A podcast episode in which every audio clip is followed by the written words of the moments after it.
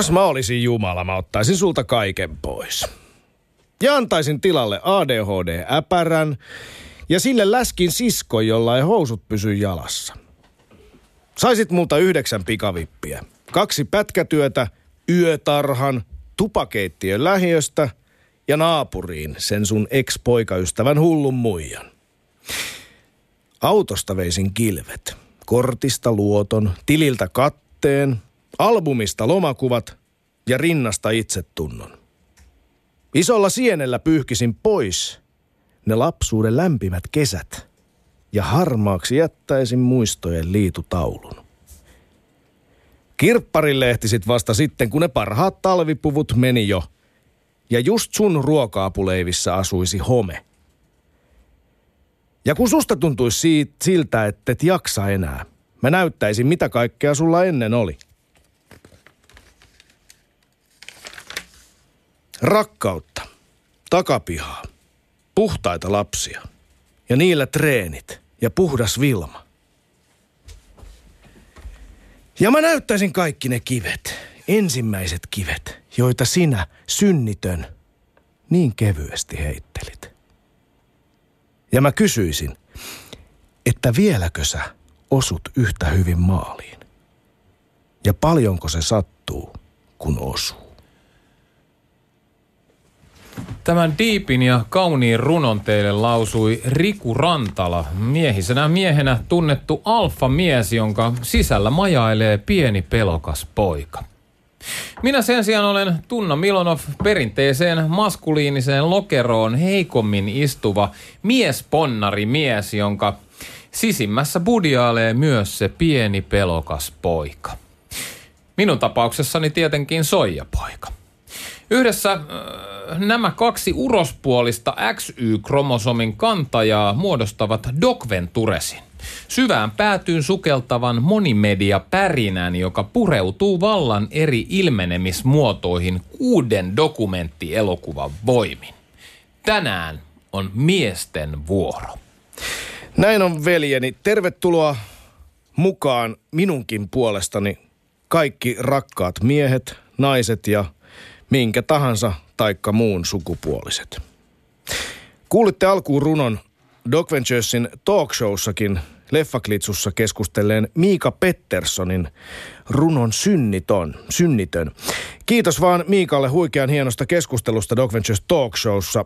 Nähtiin siis Doc Venturesin kuudennen kauden toisena dokumenttielokuvana syvästi koskettava ja vähän semmoisia pidäkkeettömiä itkun pyrskähdyksiäkin aiheuttava leffa The Work, joka kertoo siis Folsomin vankilassa tapahtuvasta hyvin intensiivisestä ryhmäterapiasta. Niin, eli toi jo nähnyt tätä huikeaa elokuvaa, käy ihmeessä tsekkaamassa se osoitteessa yle.fi kautta Docventures.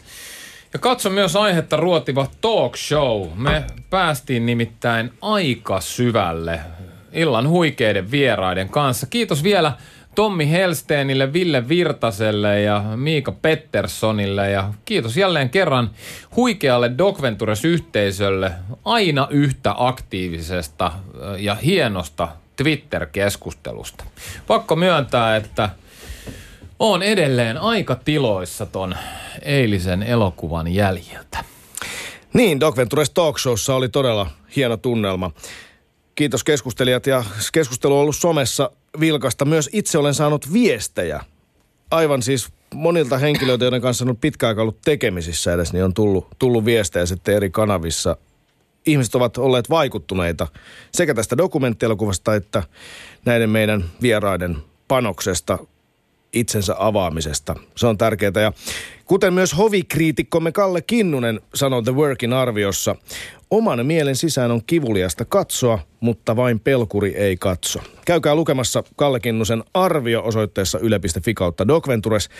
Sieltä löytyy myös mainio artikkeli siitä, miten Suomen pojilla oikeasti nyt menee. Me siis soitettiin poikien taloon ja puhelimeen, poikien puhelimeen ja selvitettiin vähän, miten Suomen pojat tänä päivänä osaa puhumisen taidon. Ja sieltä tuli kaksi keskeistä havaintoa. Pojat jakautuu ensinnäkin. Osa puhuu jo hyvin, mutta toisaalla on sitten ne pojat, jotka ei osaa sanoa kuin, että kaikki on päin vittua. Tämä on muuten siis suora, suora lainaus poikien puhelimen esimieheltä Migueliltä, jonka havaintoja poikien puheesta on lisää täällä meidän netissä, eli osoitteessa yle.fi kautta Docventures tulkaahan lukemaan. Niin, ja hashtagillä Stop nyt jatkuu meidän kampanja, jossa jokainen voi haastaa oman oppilaitoksensa, työpaikkansa tai koulunsa lopettamaan kaikenlaisen turhan häirinnän. Infot totus, totutusti yle.fi kautta Docventures. Mutta palataan tämän aasinsillan siivittäminä jälleen miehiin, sillä studio on juuri saapunut Tämän päivän vieraamme, hän on sanataideohjaaja Aleksis Salus Järvi, joka uskoo, että poikien osattomuuden tunne johtuu osin siitä, että heillä ei ole lukutaitoa eikä sen vuoksi kieltä käsitellä tunteita. Ylepuheessa Riku ja Tunna. Doc Ventures. Terve Aleksis. Moi. Niin, sä oot todellakin sanataideohjaaja. Sä oot tehnyt pitkään duunia nuorten lukutaidon kehittämiseksi ja myös niin kutsuttujen ongelmanuorten kanssa. Ja ehkä kaikkein kuuluisimpana tai mediassa näkyvimpänä työnä on ollut tämmöiset räppityöpajat, joita sä oot tehnyt muun muassa Atomirota Mikko Sarjasen kanssa. Sen lisäksi sä oot kirjallisuuteen erikoistunut toimittaja, sä oot kirjallisuussivusto kiiltomato.netin päätoimittaja ja sä oot ollut myös esimerkiksi Finlandia palkintoraadin puheenjohtaja. Eli kirjallisuudesta ja sanankäytöstä todella paljon olet perillä. Mutta mitä sä teet sanataideohjaajana? Mitä se oikein on? Mikä se duuni on? No lyhykäisyydessään se, mitä mä teen on, että mä yritän saada nuoria koulua käymättömiä miehiä innostumaan lukutaidosta tai oikeastaan tunnistamaan, mitä lukutaito tarkoittaa. Koska lukutaito on aika lähelle, tarkoittaa sitä, että kuinka laaja sanavarasto ihmisellä on. Miten hyvin pystyy abstrahoimaan omaa elämäänsä. Lukutaito tarkoittaa siis se, mitä lätkävalmentaja tekee, on, että se lukee peliä. Se on lukutaito. Se itse pelaa, sille luistimin jalassa. Ja sitten mitä, mitä paremmin se peli lukee, niin sitten se enemmän se voittaa pelejä. Sama tekee merimies, sama tekee taksikuski, se lukee liikennettä, liikennesääntöä. Jos se ei lukutaito on, niin ei pysty hallitsemaan sitä ympäristöä, jossa toimii. Ja tietenkin sanojen maailmassa tämä on hirvittävän yksinkertainen asia. Ja koska meidän tietoisuus koostuu pitkälti sanoista, kaikki mitä me ajatellaan on, on hyvin pitkälti sanoja, niin me ajatellaan huonommin, jos meillä on heikko lukutaito. Eli mä yritän, yritän havainnollistaa sitä, miten lukutaito eroaa kieliopista, missä tyypillisesti jätkät pärjää aika heikosti. Ja mitä se käytännössä tarkoittaa. Mitä on lukutaito elojäämistaitona. Tämä on se duuni, mitä mä teen. Mutta siis mikä ongelma tässä nyt sitten on? Suomihan on pisatulosten kärkimaa. Meillähän on kaikki var, varsin mainiosti. Olemme maailman parhaissa kouluissa. Onko joku ongelma? Kyllähän täällä nyt on lukea osottu monta kymmentä vuotta vähintäänkin 100 prosenttia kansasta vai mitä? Me ollaan maailman kärkeä, mutta meillä on myöskin maailman suurin ero tyttöjen ja poikien lukutaidossa. 15-vuotiaat pojat on puolitoista vuotta tyttöjä jäljessä lukutaidossa. Eli tämä on niin OECD-maiden ihan huipputulos. Et paitsi, että me ollaan maailman parhaita, niin, niin me ollaan myöskin eniten hanurista tässä suhteessa. Ja tämä on jotain semmoista, mitä meidän yhteiskunta tuottaa ja tähän pitää puuttua. Tämä on todella kiinnostavaa, koska nimenomaan tänään keskustellaan tässä jaksossa hiituu hengessä miesten tunteista ja miesten asemasta tässä maassa tällä hetkellä ja tänään erityisesti nuorten miesten. Niin miltä Aleksis kuulostaa yle.fi kautta Docventures äh, juttumme poikien puhumattomuudesta ja poikien murheista vuonna 2018. Ootko havainnut samoja ilmiöitä kouluissa? No joo, joo, tavallaan koulu on aika sillä nihkeä paikka, että, että jos mennään juttelemaan 16-vuotiaiden tyyppien kanssa, niin ne on jo kouluveteraaneja. Niillä on sosiaaliset lokerot ja sitten se ryhmädynamiikka muodostuu, miten muodostuu. Ja sitä on aika vaikea rikkoa. Ja sitten jos on tottunut olemaan esimerkiksi huono jossain aineessa, sanotaan että vaikka, että toinen jalka on toista pidempi ja on huono liikunnassa, niin sitten se oma lokero ja oma sosiaalinen asema alkaa rakentua sen oman puutteen ympärille. Sama pätee esimerkiksi lukihäiriöön. Ja sitten sen asian rikkominen on, on hirveän hankalaa ja siihen pitää löytää keinoja. Et kyllä on huomannut ja myöskin siinä on kasti selittäviä syitä. Minkälaisia keinoja te löydätte rikkomaan vaikka semmoisen käsityksen, että hei, että mä oon ihan paska, en mä osaa lukea mitään, en mä, mä en edes uskalla lukea, koska kaikki nauraa mulle, kun mä oon niin hidasta ja mä teen virheitä, mä uskalla kirjoittaa. Minkälaisia Miten te rikotte sitä? No kaikki, kaikki erityisopetus maa, maailmassa lähtee sitten, että kynnykset täytyy poistaa. Eli pitää lähteä liikkeelle semmoisesta asiasta, jossa ne on jo asiantuntijoita. Ja itse asiassa räppi on tässä suhteessa siunaus, koska ne tyypit, jotka on kaikkein paskimpia koulussa, on usein kaikkein suurimpia asiantuntijoita räpissä. Ja sitten kun me käydään läpi jotain räppilyriikkaa, Eminemin tekstejä, haloo miten vaikeat matskuu. Siis sillä on niinku useita erilaisia rooleja, joista se puhuu helvetin vaikea sanoilla useilla erilaisilla puhujapositioilla. Sitten se luokan paski jätkä pystyy niinku naulaa sen koko homma. Se on starasin koko, koko jengissä. Se on, se on yksinkertaisesti vaan, että lähdetään liikkeelle siitä, mikä niitä tyyppejä kiinnostaa ja niiden omilla ehdoilla. Unohdetaan kielioppi, unohdetaan kaikki. Semmoista jätkät, jotka kirjoittaa sanan terminaali erikseen.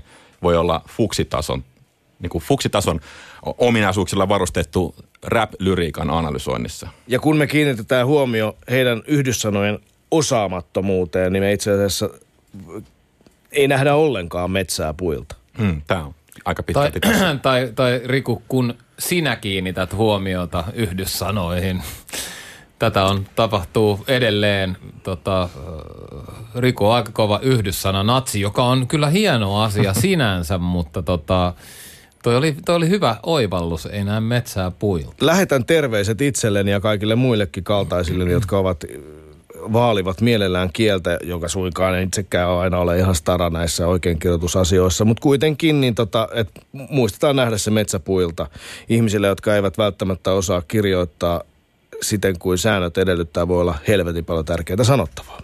Se on tietenkin fakta.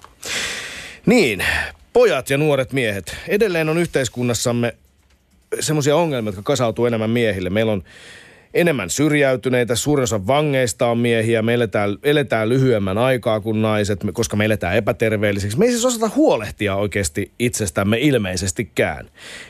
Oletko huomannut tai miettinyt tätä, Aleksis, että mistä tämä mahtaa johtua? No mä oon, oon siis todella paljon huomannut ja todella paljon miettinyt sitä asiaa. Ja, ja, ja varmaan mitään semmoista niinku yhtä hirveän selkeät juttua ei ole olemassa, mutta yksi ilmeinen asia on, on, se, on sosiaaliset suhteet, missä naiset on vaan yksinkertaisesti parempia kuin miehet.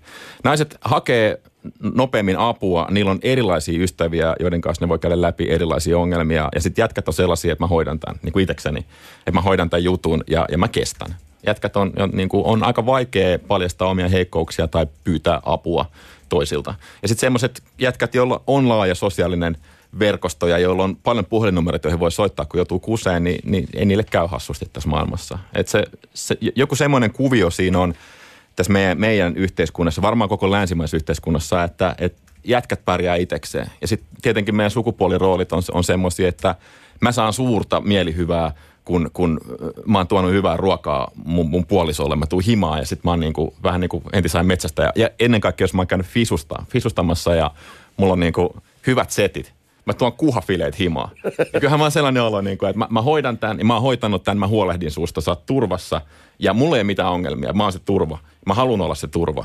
Se on mun itseymmärrys. Ja sit, sitä on vaikea rikkoa semmoisen hetkenä, kun mä huomaan, että mulla ei ole oikein pennikään rahaa, tai mä sain duunista tai jotain. Ja sitten mennään niin kuin häntä koipien välissä himaan, että todetaan, että mä, että mä tarvisin jeesiä. Se on, se on vaikea silloin, kun uskottelee itsellensä, että mä, että mä, mä oon se jätkä, joka hoitaa nämä ongelmat. Niin joutuu kantamaan haarniskaa, vaikka ei enää ehkä jaksaisikaan. Mm, mm. No Doc Ventures Talk Showssa katsottiin The Work-dokkari hiituu teemassa ja miesten tunteista puhumisen teemassa. Siinä dokkarissa monia katsojia ja meidän Leffakritsun keskustelijoitakin hämmästytti se tarkkuus, jolla väkivaltarikoksista tuomitut elinkautisvangit esimerkiksi osa sanottaa näitä tunteitaan. Onko sun mielestä, Aleksis, tässä joku kulttuuriero? Onko jenkit vaan niin paljon parempia puhumaan kuin ne, me jurot suomalaiset? Koska mä en uskois, että suomalainen samassa tilanteessa oleva vanki pystyisi puhumaan, niin onko tämä vaan mun tyhmä ennakkoluulo? Mä luulen, että se on sun tyhmä ennakkoluulo. Et se, se, mikä siinä dokkarissa oli huikeet, oli ne vetäjät. Että et, et ihminen, jolta kysytään täsmällisiä kysymyksiä, kykenee täsmällisesti artikuloimaan. Ja, ja sitten se, se mikä, mikä on sullekin toimittajana tuttua, että toimittaja mitataan kakkoskysymyksessä. Sä voit kysyä listaa ensimmäisen kysymyksen, mutta että mitä sä, mitä sä reagoit siihen vastaukseen on oikeastaan se, mikä tekee eroja. Sama se, on, niin kuin, sama se oli tässä työpajassa, että, että se täsmällisyys, miten ne pystyi jatkamaan siitä, kun jotain tyyppiä otti päähän. Kyllä se oli ihan niin kuin käsittämättömän kovalla tasolla olevaa kamaa. Mutta mä duunaan ää, aika paljon matalamman leveliltä tätä samaa. Mä olin viime viikolla Vantaan vankilassa. Mä kysyin jätkiä, nuori jätkiä, kivoi kundeja, siinä mitään, tosi isoissa ongelmissa, että että mikä sua vituttaa? Tämmöinen yksinkertainen kysymys. Ja kyllä ne jätkät aika tarkasti pysty, pysty niin kuin, äh, sanoilla kattamaan sen fiilikseen. Esimerkiksi yksi kundi kertoo, että sitä viimeksi mikä sitä otti päähän oli se, että, että se tota, äh, että se makas omassa sellissään, kun se oli herännyt aamulla, si patjalla siellä sellissä ja tajusi, että tämä tulee jatkuu, tämä tulee jatkuu tosi pitkään. Et se on niin kuin totaalinen yksinäisyys ja, ja niin kuin totaalinen olotila siitä, että on herännyt sellaiseen maailmaan, jossa ei haluaisi olla. Ja, ja että se on nyt niin kuin siitä, tämä on tämä kruksi seinässä, että tätä hommaa hoidetaan aika pitkään. Se sai määriteltyä sen oma fiiliksensä aika tyhjentävästi. Ei mulle jäänyt semmoinen olo, että, että se ei pystyisi siitä kertomaan, että se pystyisi kattamaan sitä sanoillaan hyvinkin tarkasti. Mutta eri juttu sitten on se, että kuinka usein sitä kysytään siltä ja, ja kuinka tarkasti me halutaan kuulla tämmöisiä asioita. Se on musta niinku enemmän ehkä se ongelma kuin kyvyttömyys sitten taisi niinku ilmasta itteensä. Niin, sanathan on nimenomaan ne työkalut, joilla tunteet tuodaan ulos. Entä jos sanoja ei yksinkertaisesti ole? Tästäkin me nähtiin, tämä niin kuin Dokkarissa nähtyy matskua. Impulssikontrolli on se asia, että jos sä saat raiskaajan puhumaan, niin sitten todennäköisemmin se raiskaus jää tekemättä. Jos joku tulee vetää sua turpaan, saat sen puhumaan, niin sitten se pystyy jotenkin ehkä hillitsemään niitä omia impulsseja tämän rajan yli mentiin jatkuvasti siinä dokkarissa ja sitä haettiin ja sitten mä tunnistan sen. Ja itse asiassa mä käyn nyrkkeilemässä ihan samasta syystä. Mä en ottele, mutta sparrissa, että sä voi leikkiä sparrissa. Sieltä tulee pataa. Ja, ja niin kuin se on omien impulssien käsittely, se on impulssikontrollin käsittely ja se on se, missä sitten niin kuin hommat jatkuu, kun sanat loppuu, niin sitten sit se menee niin, kuin niin että flippaa. Ja sitten myöskin hyvässä, okei, okay, että, että on hirveän vaikea saada orgasmia esimerkiksi, jos sä jatkuvasti analysoit sun tilannetta. Että sun täytyy heittäytyä siihen juttuun. Se on impulssin ja vieti mietin maailman, maailmaan astumista. Ja sitten se haaste niin tämmöisille jätkille, jotka hakeutuu ongelmiin, on se, että et, et impulssit puhuu, jätkät on hiljaa. Ja, ja niin sitten se on hirvittävän traagista, jos me mennään semmoiseen yhteiskuntaan, joka ei anna minkäännäköistä vankeenhoitoa esimerkiksi, jolloin sitten väkivallan kierre jatkuu vankilassa. Et Suomessa meillä on ihan näin pitkällä, meillä on aika hyvä tilanne toistaiseksi. Että et, et se niin kuin, me ei anneta sen viemärin niellä ihan kaikkia. Mutta siis tähän kuulostaa todella hämmästyttävältä, että sanataideohjaajaltakin loppuu joskus sanat. Kaiket loppuu, joo. Niin, ei se sitten ole ihme, että semmoiselta henkilöltä, joka ei ole välttämättä niitä sanoja niin paljon oppinut, niin loppuu ne sanat kesken ja siirrytään sitten toiminnan tielle. Ee, tässä kohtaa mä ehdotan Tunna, että sä kaivelisit tuolta meidän Doc Ventures Talk Showsta hieman materiaalia meille purekse, pureskeltavaksi Aleksiksen kanssa. Joo. Nyt tota, kuunnellaan, mitä julkisessa keskustelussa ei tajuta nuorten tilanteesta ja kuunnellaan, mitä Ville Virtasella oli sanottavana asiasta. Teetti ihan konkreettinen asia, jonka alla tai, tai varjossa on ainakin mä kasvanut. Se on se, niin mikä on, on pojan ja miehen osa ollut Suomessa vuodesta 1961 eteenpäin, on se, että on koko aika niin kuin oltava valmis lyömään tai saamaan turpaansa. Niinpä. Se on, se on ihan konkreettista. Elikkä, väkivallan pelko. Niin, väkivallan, valmis käyttämään väkivaltaa. Eli pelon ja aggression tämmöinen, että on koko aika niin kuin tuntee itsensä uhatuksi. Eli jos, jos, jos mä pudotan suojauksen, niin tulee joku ironinen läppä tai, tai tota, nyrkki. Ja että mun pitää olla ikään kuin, mä en ole mies enkä mikään, jos en mä pysty puolustautumaan. Eli se on suhdetta väkivaltaan tämä, tota, että mies tuntee itsensä uhatuksi. Että et ikään kuin miehen mitta on se, että pitäisi olla tota, valmis käyttämään vaki, väkivaltaa. Kaikille, jotka 80-luvulla halusi sivariin tai tota, ase, aseesta kieltäytyä, niin esitettiin kysymys, että no mitä tekisit, jos sinun vaimoasi raiskattaisiin, etkö tarttuisi aseeseen? Näin siis näyttelijä, ohjaaja Ville Virtanen. Aleksis, sä työskentelet sanataiteen parissa – Räppimaailma on klassisesti ollut hyvin maskuliininen ja täynnä naista alentavaa, uhittelevaa ja väkivaltaista sanastoa. Luuletko että tämä kumpuu niistä olosuhteista, mistä nämä artistit on itse tullut, eli kaduilta ja getoista, missä on pitänyt olla kova pärjätäkseen? Tiedän, että tulee nimenomaan näistä lähteistä tällaista lyriikkaa. Kyllä, se on just niin, Tismalleen. No miten se sitten tavallaan toisen, toinen seuraava kysymys on tietysti se, että mitä me pitäisi ajatella tästä tämän tyyppisestä sanastosta, joka on väkivaltaista. Se on ihmisiä, ihmisryhmiä alentavaa, etenkin naisia, uhittelevaa. Pitäisikö meidän niin hyväksyä tämä ja antaa tämän toisintaa tavallaan ja ehkä kenties myös jakaa eteenpäin tämän tyyppisiä asenteita? Ei, mun mielestä se on niinku suuri siunaus, että meillä on olemassa tällainen kulttuuri, että on tullut Suomeen ja että meillä on rataräppi kokonaan omana skenenään, koska se kykenee erittäin täsmällisesti ilmaisemaan koko sen epätoivon skaalan, jonka keskeltä ne ihmiset tulee, jotka sitä kuuntelee tai joiden kanssa joutuu tekemisiin. Ja jokainen, joka asuu isossa lähiössä, sanotaan nyt jossain mikä tahansa maltsussa, niin näkee sitä kadulla joka päivä.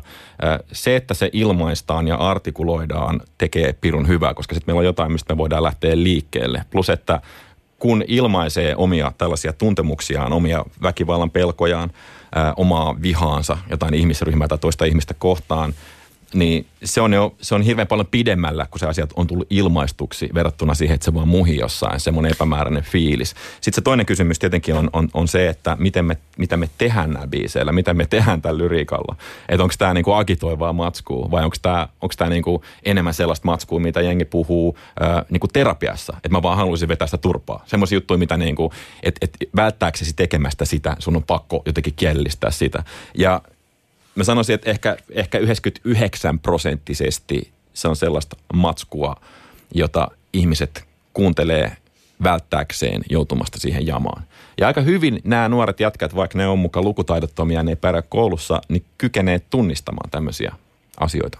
Niin helposti itselleen tulisi mieleen ton tyyppisestä äh, ehkä misogyynisestäkin lyriikasta toksinen maskuliinisuus. Ja, ja tota, Tämä on tämmöinen paljon julkisuudessa pyörinyt termi, jossa, johon itse asiassa Ville Virtanenkin tuossa hieman viittasi. Eli, eli äh, mä voisin avata itse asiassa tähän väliin tämän toksisen maskuliinisuuden käsitteen. Toksinen maskuliinisuus on siis myrkyllistä miehisyyttä. Äh, se viittaa yksinkertaistettuna siihen, miten patriarkaatti vahingoittaa nimenomaan miehiä – Toisin sanoen, sillä tarkoitetaan vahingollisia kulttuurisia vaatimuksia miehisyydestä, kovuudesta, yksin pärjäämisestä ja tunteettomuudesta. Näin siis lyhykäisyydessään äh, myrkyllinen maskuliinisuus. Mutta tuommoisissa puhe, puh, pukukoppipuheissa, johon ehkä tietyllä tavalla tämänkin tyyppinen rataräppi mahdollisesti – voisi linkittyä, niin siinä ei tarvitse olla poliittisesti korrektia, siksi se vapauttaa, ehkä näin. Öö, nuoret ihmiset perinteisesti ja etenkin miehet hakee rajoja, provosoi ja liiottelee. Onko, Aleksis, onko nykyisessä poliittisen korrektiuden vaatimuksessa ja toisaalta oksennusämpärinä toimivassa sosiaalisessa mediassa jopa uhkanuorille? En mä osaa oikein, vaikea, vaikea kysymys. Mun mielestä niin kuin, ei, ei, ei, Mahdollisuus. Ei, mä, mä niin kuitenkin, kuitenkin, en mä ole törmännyt niin kuin dajuihin nuoriin, vaikka mä törmään semmoisiin tyyppeihin, jotka on sössinyt kaiken ja ne on, ne on posessa ja ne on tosi pitkään siellä, niin ei ne niin kuin tyhmiä ole. Ei ne ole sellaisia, ei, ei ne niin kuin hirveän helposti aivopestävissä. Oikeastaan kun mä aloitin duunaa juttuja nuorten kanssa, niin mä tekin ajattelin, että meillä on, meillä on valtavasti erilaisia populistisia voimia, repiviä poliittisia voimia tässä yhteiskunnassa. Meillä on rasismia, meillä on misogyniaa, meillä on tämmöisiä juttuja, joiden kasvualustana voisi helposti kuvitella, että on 16-vuotias epävarma jätkä. Mutta sitten se epävarmuus ja sitten se kokemattomuus tuo helposti viisautta. Ne, ne kyllä aika paljon pureskelee juttuja ennen kuin ne suoraan nielee niitä.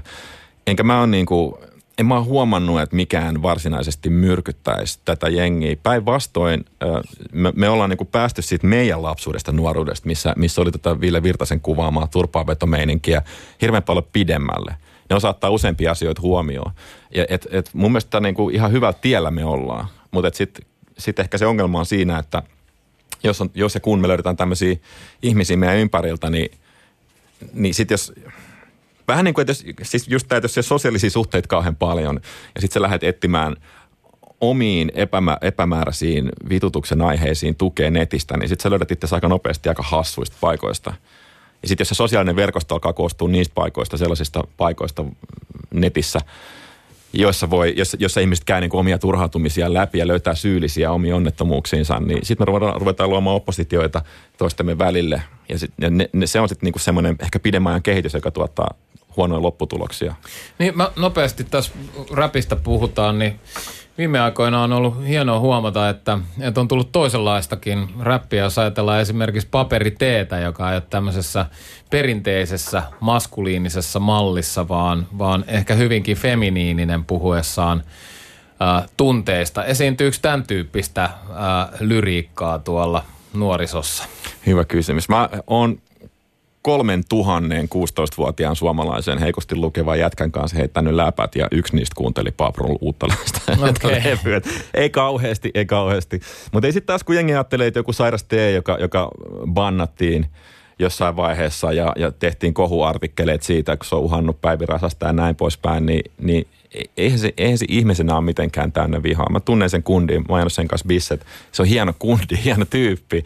Ja, ja silloin niin kuin iso sosiaalinen omatunto ja se selkeästi tuntee edustavansa niitä tyyppejä, jotka jää, jää niin kuin syrjään tässä meidän maailmassa. Ja, ja niin kuin, kyllä ne jätkät sen osaan niistä lyriikoista nähdä. Sitten kun tulee kukkahatto sedät ja, ja, ja tota, tämmöiset patronisoivat tädit ja mitä nyt tahansa niin kuin lukemaan ulkopuolisina siitä maailmasta sitä lyriikkaa, niin sitten ne on niin kuin sillä että täällä huhataan päivirasasta ja tämä on hirveetä ja me syövytetään äh, nuoriamme ja, ja, ja turmellaan nuorisomme tällaisen lyriikalla. Bullshit. Ei se niin kuin, siis maailman vanhin räppilaini on Fuck the Police, joka tulee Comptonin lähiöstä Los Angelesista. Ja e, en mä niin kuin tiedä, onko se aiheuttanut Suomessa hirveät väkivaltaa poliiseja kohtaan nuorison taholta, siitä huolimatta, että jokainen nuori tietää tämän lainin. Niin, eli tässä nyt terveisesi Aleksis Suomen muka lukematto, lukemattomalta nuorisolta on meille huole, huolestuneille keski-ikäisille, että opetelkaa lukemaan, älkääkä lukeko kaikkea niin kirja, kirjaimellisesti. Tunna lisää näytteitä. Niin, nuoret etsii helposti musiikista ja populaarikulttuurista roolimalleja, varsinkin jos sellaista ei ole kasvuympäristössä tarjolla.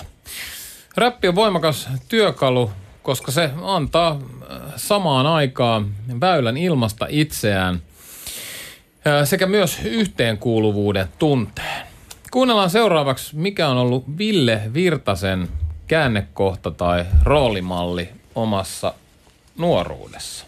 Niin kuin, että jos ajattelee sitä vaihetta, kun itse haki sitä niin kuin ensiaskeleita niin kuin pojasta mieheksi, niin, niin meidän sukupolven kapina tai mun, mun osalla meidän sukupolven kapina oli tämä tota andri, androgynius, eli siis luojan kiitos David Bowista. Mm. Et mä en tiedä niin kuin missä kohtaa minä olisin ja missä kohtaa maailma olisi, jos se, sen kaltaista tota, roolimallia olisi ollut silloin 70-luvulla ja, ja 80-luvulla kuin Bowie, joka oli jotain ihan muuta.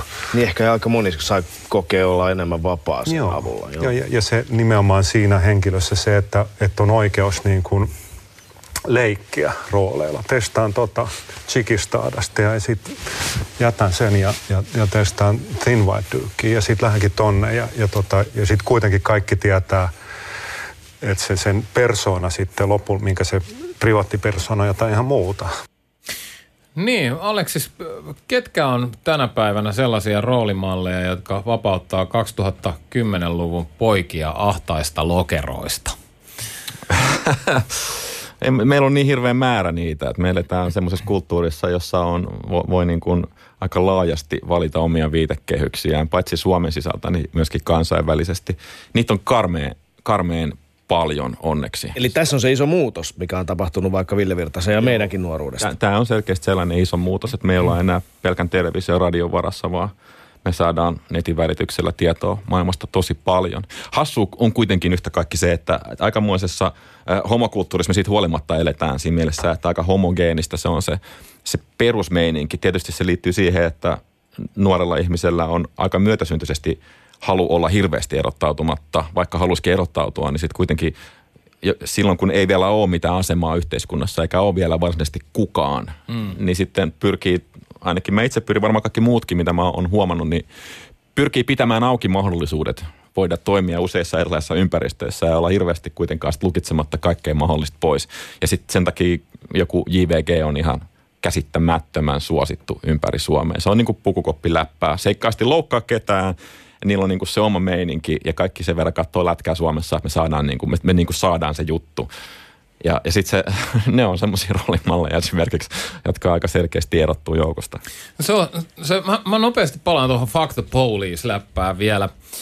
Tota, äh, mä olin silloin aikoinaan, kuuntelin, tota, toihan on äh, NWAn äh, laini ja mä kuuntelin aikoinaan, tota, olin mukana hip-hop skenessä silloin, kun se about rantautui tänne. Äh, rupesin kuuntelemaan sitä 86 ja silloin tekemään myös graffiteja ja, ja meille se oli sitä nykin meininkiä ja sen lyriikka oli taas enemmän niin kuin bailausta ja, ja, ja sitten tota, tietoisemmat jutut, kuten Public Enemy ja muu, niin yhteiskunnallista kamaa. Ja niinpä meistä kasvo sitten aika yhteiskunnallisia jäbiä. Me otettiin se jo itse asiassa kuin rotusorto ja muut tosi varhaisessa vaiheessa omaan sydämeemme ja omaksi asiaksemme. Ja sitten tuli tämä niinku, aika nopeasti tuli siinä vaiheessa seuraavat sukupolvet, eli kahden vuoden päästä suunnilleen. Ja silloin räppi siirtyi toiselle rannikolle Yhdysvalloissa ja siitä tuli tosi väkivaltaista. Ja niinpä niistä ö, uusista hiphoppareista, niin ne oli myös tosi väkivaltaisia ja niiden kulttuuri oli ihan erilainen kuin meidän kulttuuri. Ja se perustui tosi paljon turpaan vetämiselle. Niin mä kyllä itse silloin pohdin vahvasti, että se on mun, niin kuin mun kokemuksen mukaan se oli niistä sanotuksista jollain tavalla niin kuin tuli tämä näiden käytös vai menikö se toisin päin? Toi analyysisi on täsmällinen ja tarkka ja siis kiinnostavaa on oikeastaan se, että kun Tupac Shakur, joka ammuttiin, niin se oli balettitanssia se jätkä. Se mutsi oli, oli tota yhteiskunnallinen vaikuttaja ja, ja sitten se alkoi elää sitä maailmaa, se laulo. Siis se ei varmaan biisi, jos se ammui. Ei se varmaan oikeasti hirveästi ihmisiä ampunut, mm-hmm. mutta levyillä se on ampunut varmaan kuin 70-80 ihmistä. Ja, ja sitten sille kävi niin, että, että se niin kuin meni vähän liian diippiin. Se, se alkoi tosissaan, se, se niin kuin, sillä meni fantasia ja todellisuus sekaisin ja, ja sitten sit siinä kävi niin kuin kävi, kävi just niin kuin sä sanoit. Ja se on aika traaginen juttu. Se, se, on, se on ihan totta, että ei se vaaraton tuossa suhteessa ole ja kaik, kaikilla asioilla on, on niin kuin myöskin omat takapotkunsa. Mm. Et se, se, se maailma alkoi kyllä tuottaa väkivaltaa. Se on ihan totta. Se, on Joo, ihan totta. Se, se oli itse asiassa yksi syy, minkä takia mä – pikkuhiljaa sitten lähdin niinku toiseen suuntaan tuosta hip-hop, hip-hop-skenestä ja mut, tekno rupesi kiinnostaa. Mutta mut jos me, jos me niinku tehdään sellainen wrap-up, että okei, tämä oli Ysärillä, että me ollaan nyt mm. 2018 vuodessa. Kyllä. Niin sitten ne on niinku muuttunut aika toisenlaisiksi. Joku Julma Henrin Alkaida Finland muutti tämän maan. Jengi ei ehkä taju sitä, mutta se muutti koko tämän suomalaisen yhteiskunnan. Ja syntyi semmoinen asia kuin rataräppi, joka mm. kertoo siitä, että, että kun sä tiput kaikkien kaikista ei enää, se menet pohjalle asti, että mm. ei enää kukaan ota koppia missään välissä, oot kadulla ja it. Ja se alkoi tuottaa niin kuin omia aggressioitaan tätä maailmaa kohtaan siitä omasta osattomuudestaan. Kyllä. Niin se kykeni sanottamaan kokonaisen tai useiden sukupolvien, koko sen jengin, 70 000 suomalaista alle 30-vuotiaasta ei ole missään kiinni. Ne ei ole työkkärissä eikä sossus eikä opiskele. Me ei tiedetä, missä ne on se jengi tuli yhtäkkiä kuulluksi. Ja se on vähän eri asia kuin, että me ollaan niin kuin ammutte, ammuskellaan biiseissä toisiamme. Se kertoo, se on yhteiskunnallista kamaa, mutta se tulee yksikön ekassa. Se kaveri kertoo itsestänsä ja, ja symboloi sitä. Just näin, kuten esimerkiksi vaikka äh, Jontti ja Kallio Underground mm-hmm. ja näin, jotka yes. sanottaa ihan mielettömän hienosti yhteiskuntaa, mutta omasta näkökulmasta. Just niin. No yksi, mikä on yhteistä mun ymmärtääkseni kaikilla näillä sukupolvilla, oli sitten meidän sukupolvemme nuoruus 80-luvun lopussa tai 50-luvun äh, sakilaisten tai jopa sitä ennen sakilaisten nuoruus tai sitten nykyinen nuoruus miehillä ja pojilla on se, että jos porukassa pitää olla vahva, voi olla tosi vaikea tuoda sitä omaa haavoittuvaisuutta esille. Ja mä oon ymmärtänyt, että se johtaa aika pian siihen, että monet pojat hakee ja pyytää apua näihin ongelmiin, niin kuin sanoit Aleksis, esimerkiksi masennukseen vasta aika myöhään. Heille ei ole kelle soittaa. Ja sen myöntäminen, että ei pärjää, koetaan tosi häpeälliseksi. Miten, ootko huomannut tuossa sun duunissa, että miten siihen voisi saada muutosta? Miten vaikka räppi siihen auttaa? No ihan vaan siis se, että et voi tuoda tietoisesti niitä piirteitä esiin itsestään. Se on aika olennainen juttu. Mä käyn nyrkkeilemässä itse, se on hirveän miehekäs juttu. Jätken kanssa mätkytellään. Sitten siellä on naisia mukana ja, ja sitten me voidaan niin kuin avoimesti kertoa. Ei se niin kuin, tavallaan mun mielestä nämä stereotypiat semmoisista, niin kuin, että miehekkäät miehet keskenään ja sitten niin kuin puhutaan halventavasti naisista miesten saunavuoroissa, niin en mä niin kuin huomaa sitä käytännössä. Mä käyn Haritorin saunassa all the time siellä niin kuin miesten vuorossa – heittää löylyt. Ja ei siellä, ei siellä niin kuin mitään misogyniä kyllä ole ollenkaan. Ihmiset puhuu siellä ihan avoimesti niin kuin omista perheistä ja suhteista, on, miten ne toivoo, että ne lapset pärjäisivät, jos niillä on jotain vaikeuksia ja muita semmoisia asioita. Että kyllä me ollaan niin kuin menty eteenpäin aika paljon. Mä, mä oon niin kuin, niin kuin, että et, et nämä stereotypiat, mit, mitä syntyy, mitä, mitä niin kuin ylläpidetään, niin, niin niitä on aika helppo myöskin murtaa ja on aika helppo nähdä, että ne murtuu monissa paikoissa. Stereotypioista puheen ollen Doc Ventures on julkaissut sosiaalisessa mediassa haasteen tai kilpailun nimeltä Äijin lause. Siis hashtagillä Äijin lause löytyy Twitteristä materiaalia ja arvonta, arvontapalkintojen toivossakin väki on sinne, sinne erittäin oivallisia äijimpiä lauseita. Siis semmoisia, missä kiteytyy äijyys. Ja luen tästä nyt muutaman Ruupen ehdotus on Etkö muka uskalla. Marko Kämäräiseltä aika oivallinen. Pyysinkö apua? tai sitten klassikko, paljon nousee penkistä. Mun mielestä Samu, Samu Salmenkankaan on kova. Ei tunnu missään. Ei tunnu missään. Nyt ollaan ytimessä. Kyllä. Puhutaan miehistä ja tunteista. Tässä on, tota... Tässä on mun, mun voittajaehdokas on kyllä tuossa. Aleksis, mitä sä itse näistä valitsisit? Minkä, mikä on sun mielestä näistä kaikkein äijin lause, mitä nyt tässä sattuu edessäsi pyörimään? Käykää no, ihmiset katsomassa. No, no siis tästä listasta on, on nämä on niinku aika geneerisiä ja, ja hirveän tunnistettavia ja ne kaikki määrittää aika samalla tavalla sellaista itsellismiestä, joka hoitaa omat hommansa. Toi ei tunnu missään tietämättä kieltämättä niin universaali lauseena, koska se kattaa sekä fyysiset kivut että emotiot, niin se on melko se, melko se hyvä, hyvä tota, ehdokas kyllä, ei siinä mitään. Kyllä, pitäisikö, pitäisikö meidän julistaa voittaja tässä? Ja tehdään sille, että palataan tähän myöhemmin. Meillä siis Yle.fi kautta Docventures sinne tupsahtaa varmasti vielä erinomaista materiaalia ja koottua kamaa tästä äijin lause kilpailusta, koska näitä ehdotuksia on todella paljon. E, mennään hei seuraavaksi miehen malleihin. Mä luulen, että se tuosta äijimmästä lauseesta on oivallinen aasinsilta seuraavaan aiheeseen. Niin, yhteiskunta tarjoaa meille miehen malleja, mutta lähin malli, se löytyy yleensä kotoa. Doc Venturesin äh, vaikuttavasta dokkarista The Work kävi myös ilmi, että isättömyys oli monien traumojen taustalla. Miksi se on niin iso asia, isättömyys ihmisen kehityksellä? Doc Venturesin vieraana ollut terapeutti Tommi Helsteen vastasi näin. Jollain tavalla niin se isä kertoo sille pojalle, minkä arvoinen tämä on – sillä tavalla, jolla hän on läsnä hänen kanssaan.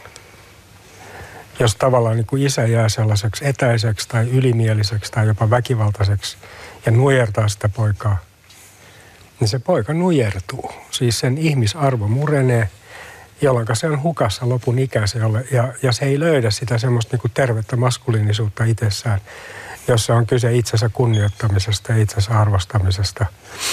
Ja ja tavallaan niin kuin se, se nujertuminen tarkoittaa esimerkiksi sitä, että sulla voi olla kauhean auktoriteetin pelko. Sä menet lukkoon, kun on joku vahva mies lähellä tai johtaja tai joku, niin se tavallaan niin kuin, sä kadotat itsesi, koska se vanha tunnetila, jonka isä aikoinaan sulle vyörytti, niin se aktivoituu.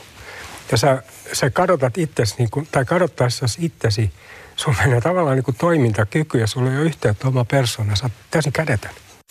Oletko Aleksis omassa työssä äh, kohdannut nuorten parissa tämän saman ilmiön?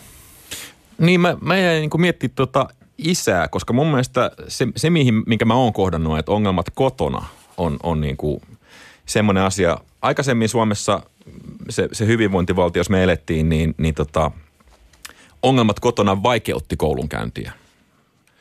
Mutta mut nykyään ongelmat kotona tekee koulunkäynnistä mahdotonta ja, ja sen takia meillä tapahtuu yhä vähemmän sosiaalista nousua. Meillä on semmoisia alhoja. Tätähän on aika paljon tutkittu, mutta siis sossuperheiden lapsista tulee sossuperheitä. Tämä ei ole ehkä niin sukupuolittunut kysymys. Jätkät kärsii tästä aika paljon. Ja, ja mä en niin kuin, toi kuulostaa hirveän loogiselta, toi ton, ton niin kuin isän roolin määrittely tässä asiassa – koska meillä on niin paljon rikkinäisiä perheitä. Mutta mun mielestä niin kuin paljon selkeämmin se, minkä mä huomaan, on, että, että on niin kuin vaikkapa päihdekoti tai, tai niin kuin muita vastaavia isoja ongelmia kotona. Et, mä en tiedä, onko se Suomessa, siis var, varmaan isättömyydestä voidaan löytää tällaista selittävää hommaa, mutta että mä itse asiassa laittaisin koko kodin rikkinäisyyden sen edelle. No mistä sun mielestä voisi saada lohtua? Nyt sanotaan poika, joka on jäänyt paitsi kodista saatua aitoa arvostusta? Niin, siinä on, tarvii olla, tarvii olla hyviä frendejä, tarvii, tarvii olla muita sukulaisia. Ja me, meillä on ihan hyvä sosiaalitoimi ollut Suomessa ja tälläkin hetkellä ihan kohtuullisen hyvin toimii. Että kyllä meidän pitäisi vaan ottaa koppi niistä tyypeistä, jotka tippuu. Että meidän ei pidä antaa tämän, tämän niin kuin homman edetä. Tämä kehitys on tällä hetkellä tosi huono ja tosi huolestuttava. Et, et koska meillä, meillä on tullut tällaisia epätoivon syövereitä, jotka nielee ihmisiä ja ne ei pääse sieltä pois, niin siihen pitäisi jotenkin aktiivisesti puuttua. Tämän asian positiivinen piirre on, on se, että ne on aika helppo löytää. Että tämä niin kuin lohduttomuus, mitä tämä meidän maailma pitää yllä ja minkä takia jätkät joutuu tuuliajolle, niin se on melkein maantieteellisesti muutamalla nuppineulalla löydetty, kun mennään isojen kaupunkeihin, pahimpiin lähiöihin, niin sinne pitäisi vaan puuttua. Pitäisi niin kuin, vähän niin kuin palokunta, niin laittaa paikalle ja sammuttaa niitä, niitä, niitä tulia. Se sanoi, että 70 000 suurin piirtein toi tämmöisen luvun esiin, niin siinä on yksi, yksi luku. Joo, se on siis se, se, se, se mikä, mikä määrä alle 30-vuotiaita jota ei löydetä, jota me ei, me ei tiedetä, mihin siis presidentti Sauli Niinistö oli tämä ihan tavallisia asioita kampanja, että jopa hän halusi puuttua tähän näin, koska kieltämättä kuulostaa aika hurjalta prognoosilta meidän yhteiskunnalle, jos yli yksi ikäluokka ihmisiä on kadonnut. Ja ilmeisesti niistä aika moni, useampi kuin puolet on miehiä. On varmasti, joo joo. Samat, Suomessa asuu miljoona ihmistä yksin ja Suomessa on about miljoona köyhää ja, ja jätkäthän näissä on niin kuin selkeästi etualalla koko tässä osattomuuden isossa paletissa ihan selkeästi. Tämä on aika pysäyttävää. Mennäänkö kohti pelkoa? Mennään. Doc väite on, että kaikki kumpuaa pelosta. Mies pelkää ja pelkää eritoten hetkessä elämistä, koska silloin kohtaa sielunsa näädät. Ja näädät pelottavat. Mutta kun kaikki ei pääse tai ei ole valmiita menemään terapiaan, niin miten niitä tunteita voisi sitten kohdata? Miika Pettersson, mies, joka on istunut vankilasta, vankilassa kaikista paitsi henki- ja seksuaalirikoksista, kertoo omasta kokemuksestaan. Pieni hetki, kun saan sen täältä tulille. Niin mulla varmaan siis tämän itse tutkiskelun mahdollisti vankilavuodet ja se, että oltiin paljon yksin sellissä ja, ja yli puoletkin vuorokaudesta tai sitten tuli oltua pitkiä aikoja eristettynäkin, niin, niin mulla se toimi niin, niin että, että se tavallaan pakotti mun kohtaamaan niin kuin omia tekojani ja, ja, ja toimintamallejani ja, ja sieltä se kaikki niin kuin kumpus ja, ja johti siihen, että en mä sitten niin käsitin, että munkin elämällä on merkitystä. Ja sitten sieltä tuli myös semmoinen niin rohkeus, että, että mua ei niin kuin pelota. Mä vankilassa saatoin sanoa ihan niin kuin ilman mitään, että oman mielipiteeni uskallisin sanoa monissa asioissa. Esimerkiksi äh, homoadoptioissa on sitä mieltä, että, että linnat on tänä heterojen lapsia, että ei se niilläkään niin putkeen mene. Että, että, että oleellisinta on niin kuin siis se vanhemmuus. Niin näin siis eh, Miika Pettersson, entinen vanki, nykyinen stand-up-koomikko ja kirjoittaja. Musta tämä on tässä kyllä nyt todella kiinnostavaa, että Miika Pettersson löysi ainakin yhdeksi tavaksi käsitellä asioita sanat.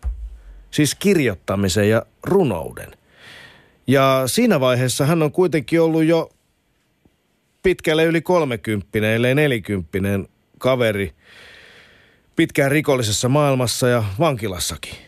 Mitä sä tästä ajattelet, Aleksis? Onko tämä millään tavalla tuttu ilmiö?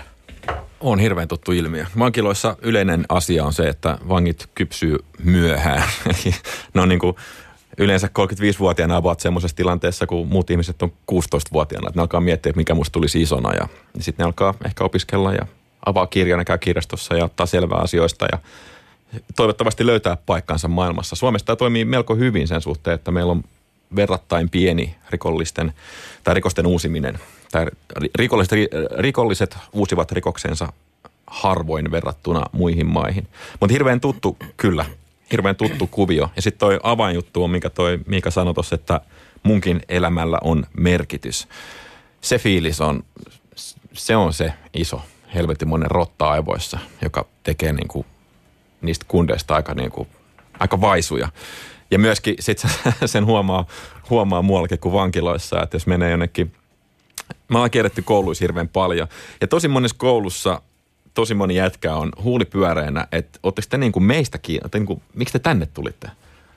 Että luokas käy joku tyyppi vierailemassa ja heittämässä läpät niiden kanssa, puhutaan räpistä, niin, niin se on niin harvinaista ja niin ihmeellistä, että joku on niistä kiinnostunut, niistä nuorista. Vaikka mm, mä en tiedä, siis siihen varmaan johtuu, johtuu ihan vaan siitä, että meidän julkistaloutta leikataan niin perkeleesti, että koululle ei ole mahdollisuutta tehdä tällaisia juttuja. Ja, ja tämäkin juttu, mitä mä oon tehnyt, on tehty yksityisen rahalla, että, että me ollaan sitten vaan menty kouluihin ja, ja tota, niin ei tarvinnut maksaa sitten mitään. Mutta se... Niin, se on kuitenkin työtä. Joo, joo, mutta siis hy, hy, hyvin, hyvin todistaa siis sen, että, että tota, niistä pitäisi olla kiinnostunut niistä ihmisistä. Ja vähän ennen vankilaa olisi hyvä sanoa nuorille jätkille, että sun elämällä on joku merkitys. Me voidaan varmaan tehdä jotain sen eteen, että se löytyisi. Tämä sanot, sanottaminen ja runous vielä, vielä haluaisin tähän palata, että Miika Pettersson löysi, löysi siihen löysi ne avaimiksi siihen, millä, ehkä millä hän, yksi, tai yksiksi avaimiksi, millä hän sai tämän oman umpisolmunsa auki. Sitten jos me mietitään monia muita tällaisia yllättäviä yhteyksiä loistavan sanankäytön ja toisaalta sosiaalisesti aika heikon aseman, vaikka Remu Aaltonen tulee mieleen. Siis mies, jolla on niin kuin aivan käsittämättömän virtuosimainen kyky ollut puhua suomea ja käyttää kieltä. Ja aika suvereenisti mennä jopa kielitaidottomana tavallaan tuonne kansainväliseen maailmaan painella englanniksi menee niin kuin maailmanluokan rock'n'rollia. Niin tota, mit, missä menee yhteiskunta pieleen, kun me ei tunnisteta tällaisia taitoja joissain tyypeissä, jotka on tuolla niin sanotusti pohjalla? Remo on piru hyvä esimerkki. Se on kaveri, joka, jonka kyvystä ei tarvitse kauheasti keskustella. Voidaan todeta, että se on niin kuin supersankari, huippulahjakas. Ja jännä juttu on se, että näistä jätkistä, jotka on huonoja kouluissa, jotka sitten joutuu helposti mieron tielle, ne on usein verbaalisesti todella hyviä, todella lahjakkaita. Ja, ja niiden kyvyt sanojen hallintaa ja, ja niiden kyvyt tuottaa sellaista puhetta, joka on täsmällistä, on poikkeuksellisen hyvät. Mutta sitten se ei jotenkin siirry, siirry kirjaimiksi, se ei siirry tekstitaidoiksi kauheankaan helposti. Et, et näitä taitoja me ei tunnisteta ollenkaan riittävän hyvin, mikä sitten aiheuttaa sen, että Remun kaltaiset kundit toteavat, että koulu ei ole mua varten ja, ja niin kuin kieli ei ole mua varten, vaikka nimenomaan on. Vaikka tismalleen ja nimenomaan on. Ja se pystyy, se pystyy tota, symbol, niin kuin mu- muodostamaan tämmöinen sana kuin symbolisaatio, eli siis löydät täsmällisen symbolin jollekin asialle tai mielessäsi kutkuttavalle jutulle, niin se kykenee tähän symbolisaatioon paremmin kuin keskivertoihminen. Eli se kykenee kertomaan, mikä on pielessä paremmin kuin keskivertoihminen. Tämä on kaikki kielellistä osaamista, kaikki, tämä on kaikki lukutaitoa, ja, mutta sitä pitäisi vaan, me pitäisi olla vain enemmän resursseja tehdä tätä juttua, lähestyä tätä asiaa vähän eri tavalla. Tässä sitten taas tullaan siihen, että koulu on semmoinen kuin on, koska meillä opetussuunnitelma, on hyväksi havaittu, mutta se ei sovellu se opetussuunnitelma sellaisenaan kaikille. Sekin on ollut aikaisemmin ihan ok, mutta nyt sitten kun meiltä puuttuu just se ehkä se yksi kriittinen aikuinen tai se yksi kriittinen tyyppi, joka tulee nostaa suosta. Mä oon itse ollut vähän aikaa syrjäytynyt ja mun entinen opettaja soitti mulle niin kuin off duty ihan vaan, mitä sulla menee. Oho. Ja, ja tota, sitten mä olin sillä että ihan ok ja, ja valehtelin sille ja, ja se järkkäsi mulle paikan yliopistosta. Se oli semmoinen ihminen, joka niin kuin, otti musta kiinni, otti musta kopia, sitten musta tuli ihan fine. Mä oon ihan ok. Mulla niin kuin, tuli, tärkeää. Se tunnisti sussa lahjakkuutta. Joo, joo, ja sitten tämmöisiä, me tarvitaan näitä tämmöisiä puheluita niille Remu Aaltosille. Koska jos Remu Aaltosta ei kukaan tunnistanut, niin mitä sillä olisi käynyt?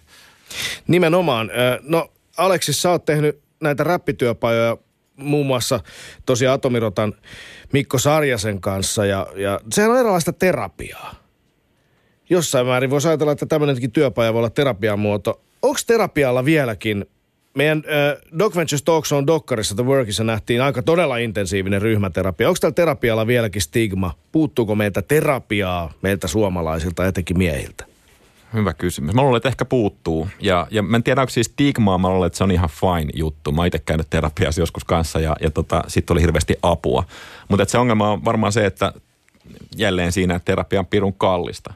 Ja sitten onhan se, onhan se niin kuin, kyllähän nyt ihminen usein kieltää ensimmäisenä ongelmansa. Että siinä pitää niin pikkasen pystyä tulemaan vastaan, että hakee apua niihin juttuihin. Varsinkin sitten tämmöiset tyypit, joilla on – sanotaan vaikka mustasukkaisuutta parisuhteessa, klassisesti tämmöinen mies saattaa olla väkivaltainen parisuhteessa.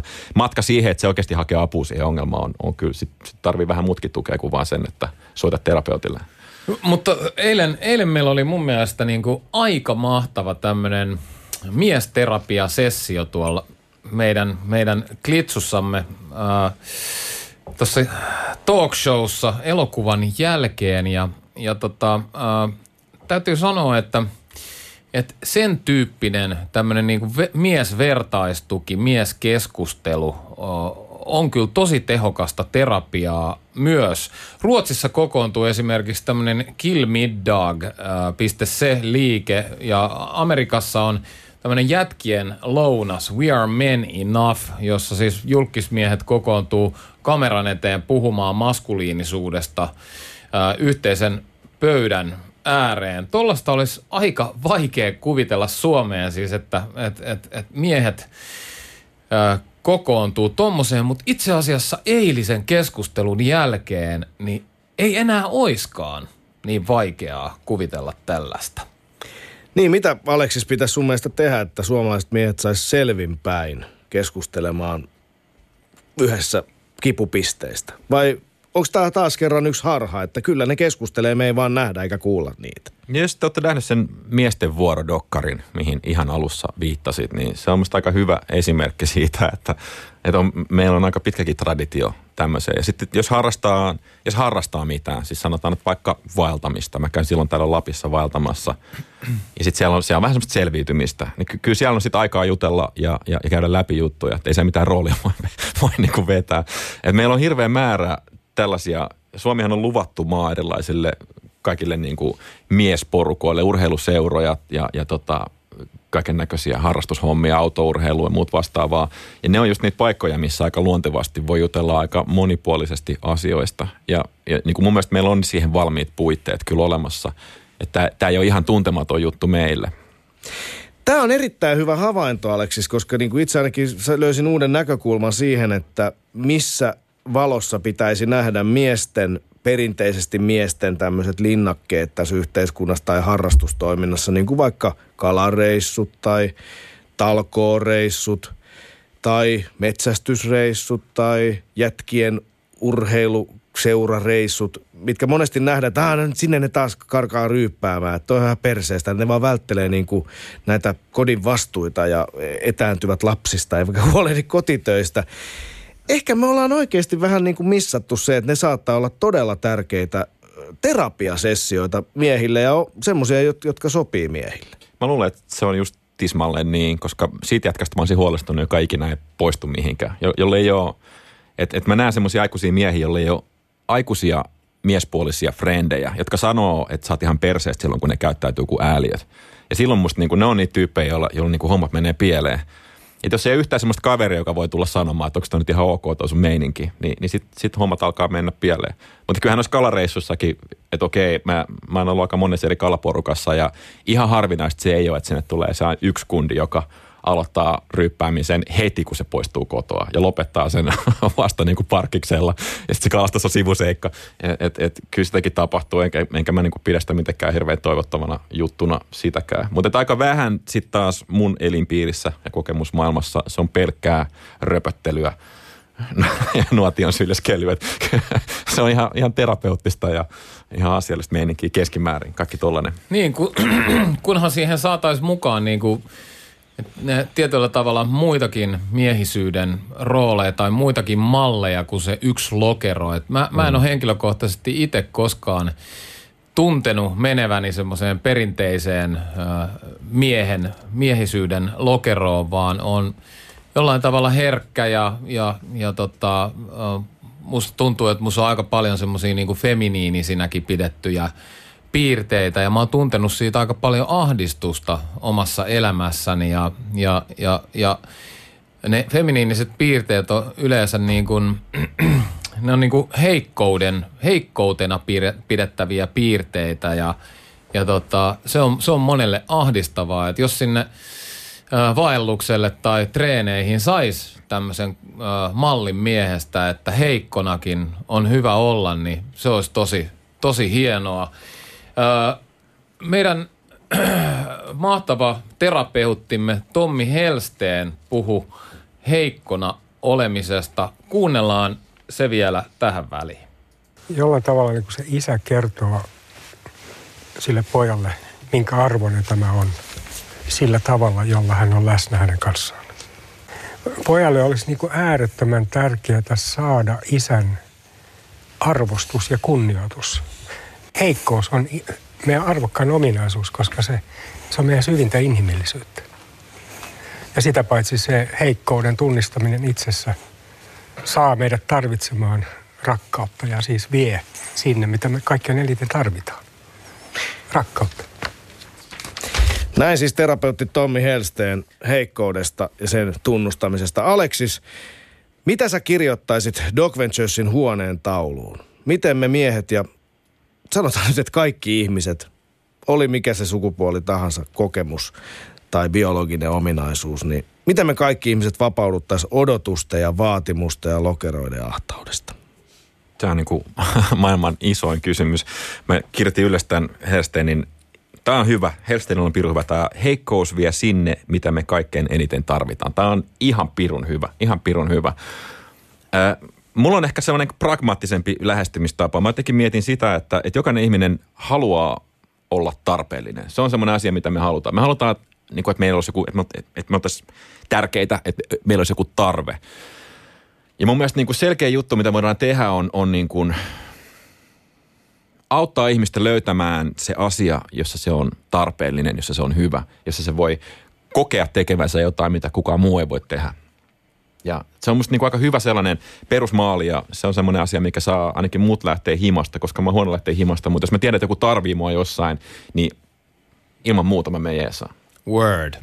Todella hienosti sanottu. Kiitos sanataideohjaaja Aleksis Salusjärvi Tämä oli Doc Ventures ja hiituu keskustelu miesten tunteista ja miesten maailmasta.